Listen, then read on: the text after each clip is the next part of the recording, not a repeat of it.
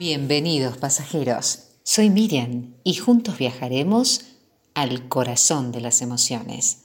Ya comenzó el tren del alma, un viaje donde los únicos límites que existen son los que nosotros mismos nos ponemos. Nos pasamos la vida esperando, esperando a que llegue mañana, el mes próximo, el año que viene, para parar, para conectarnos con nosotros mismos, con nuestra esencia, con nuestra luz. No hay tiempo para pensar en eso. La rutina diaria nos come y vamos acumulando las ganas de experimentar, de ver, de viajar o de simplemente ser. Ser nosotros, sin esperar nada a cambio. Recibirnos sin prejuicios, sin tabúes, sin condenas ajenas, valorando nuestros aciertos y no condenando nuestros errores, sino aprendiendo de ellos e integrándolos. Pensamos que ese ritmo frenético nos traerá la luz, nos traerá todas esas experiencias que añoramos. Ahora, ¿qué esperas realmente? ¿A estar más delgado? ¿A estar más seguro? Porque no hay nada certero en ese plano. Y así van pasando los días, y este tiempo es sabio e ilimitado, y nos recuerda que no somos eternos, y que el reto es ahora.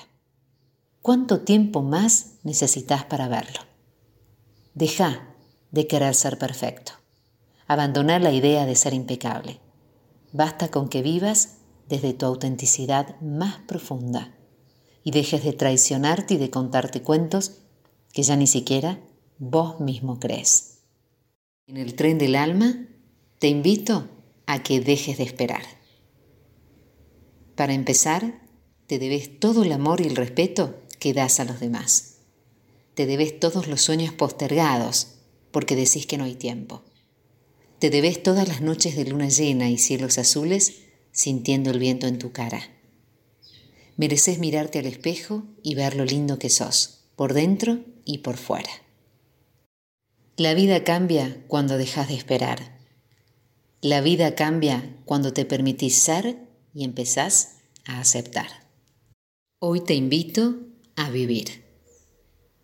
Y te recuerdo que el pasado no cambia, que la opinión de los demás no te define, que hay aprendizajes que duelen, que el tiempo ayuda, que la felicidad es diferente para cada persona, que el presente es todo lo que tenemos.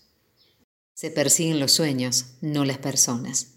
Hay que cerrar ciclos para iniciar otros. No podemos controlar todo y que la vida da oportunidades todos los días.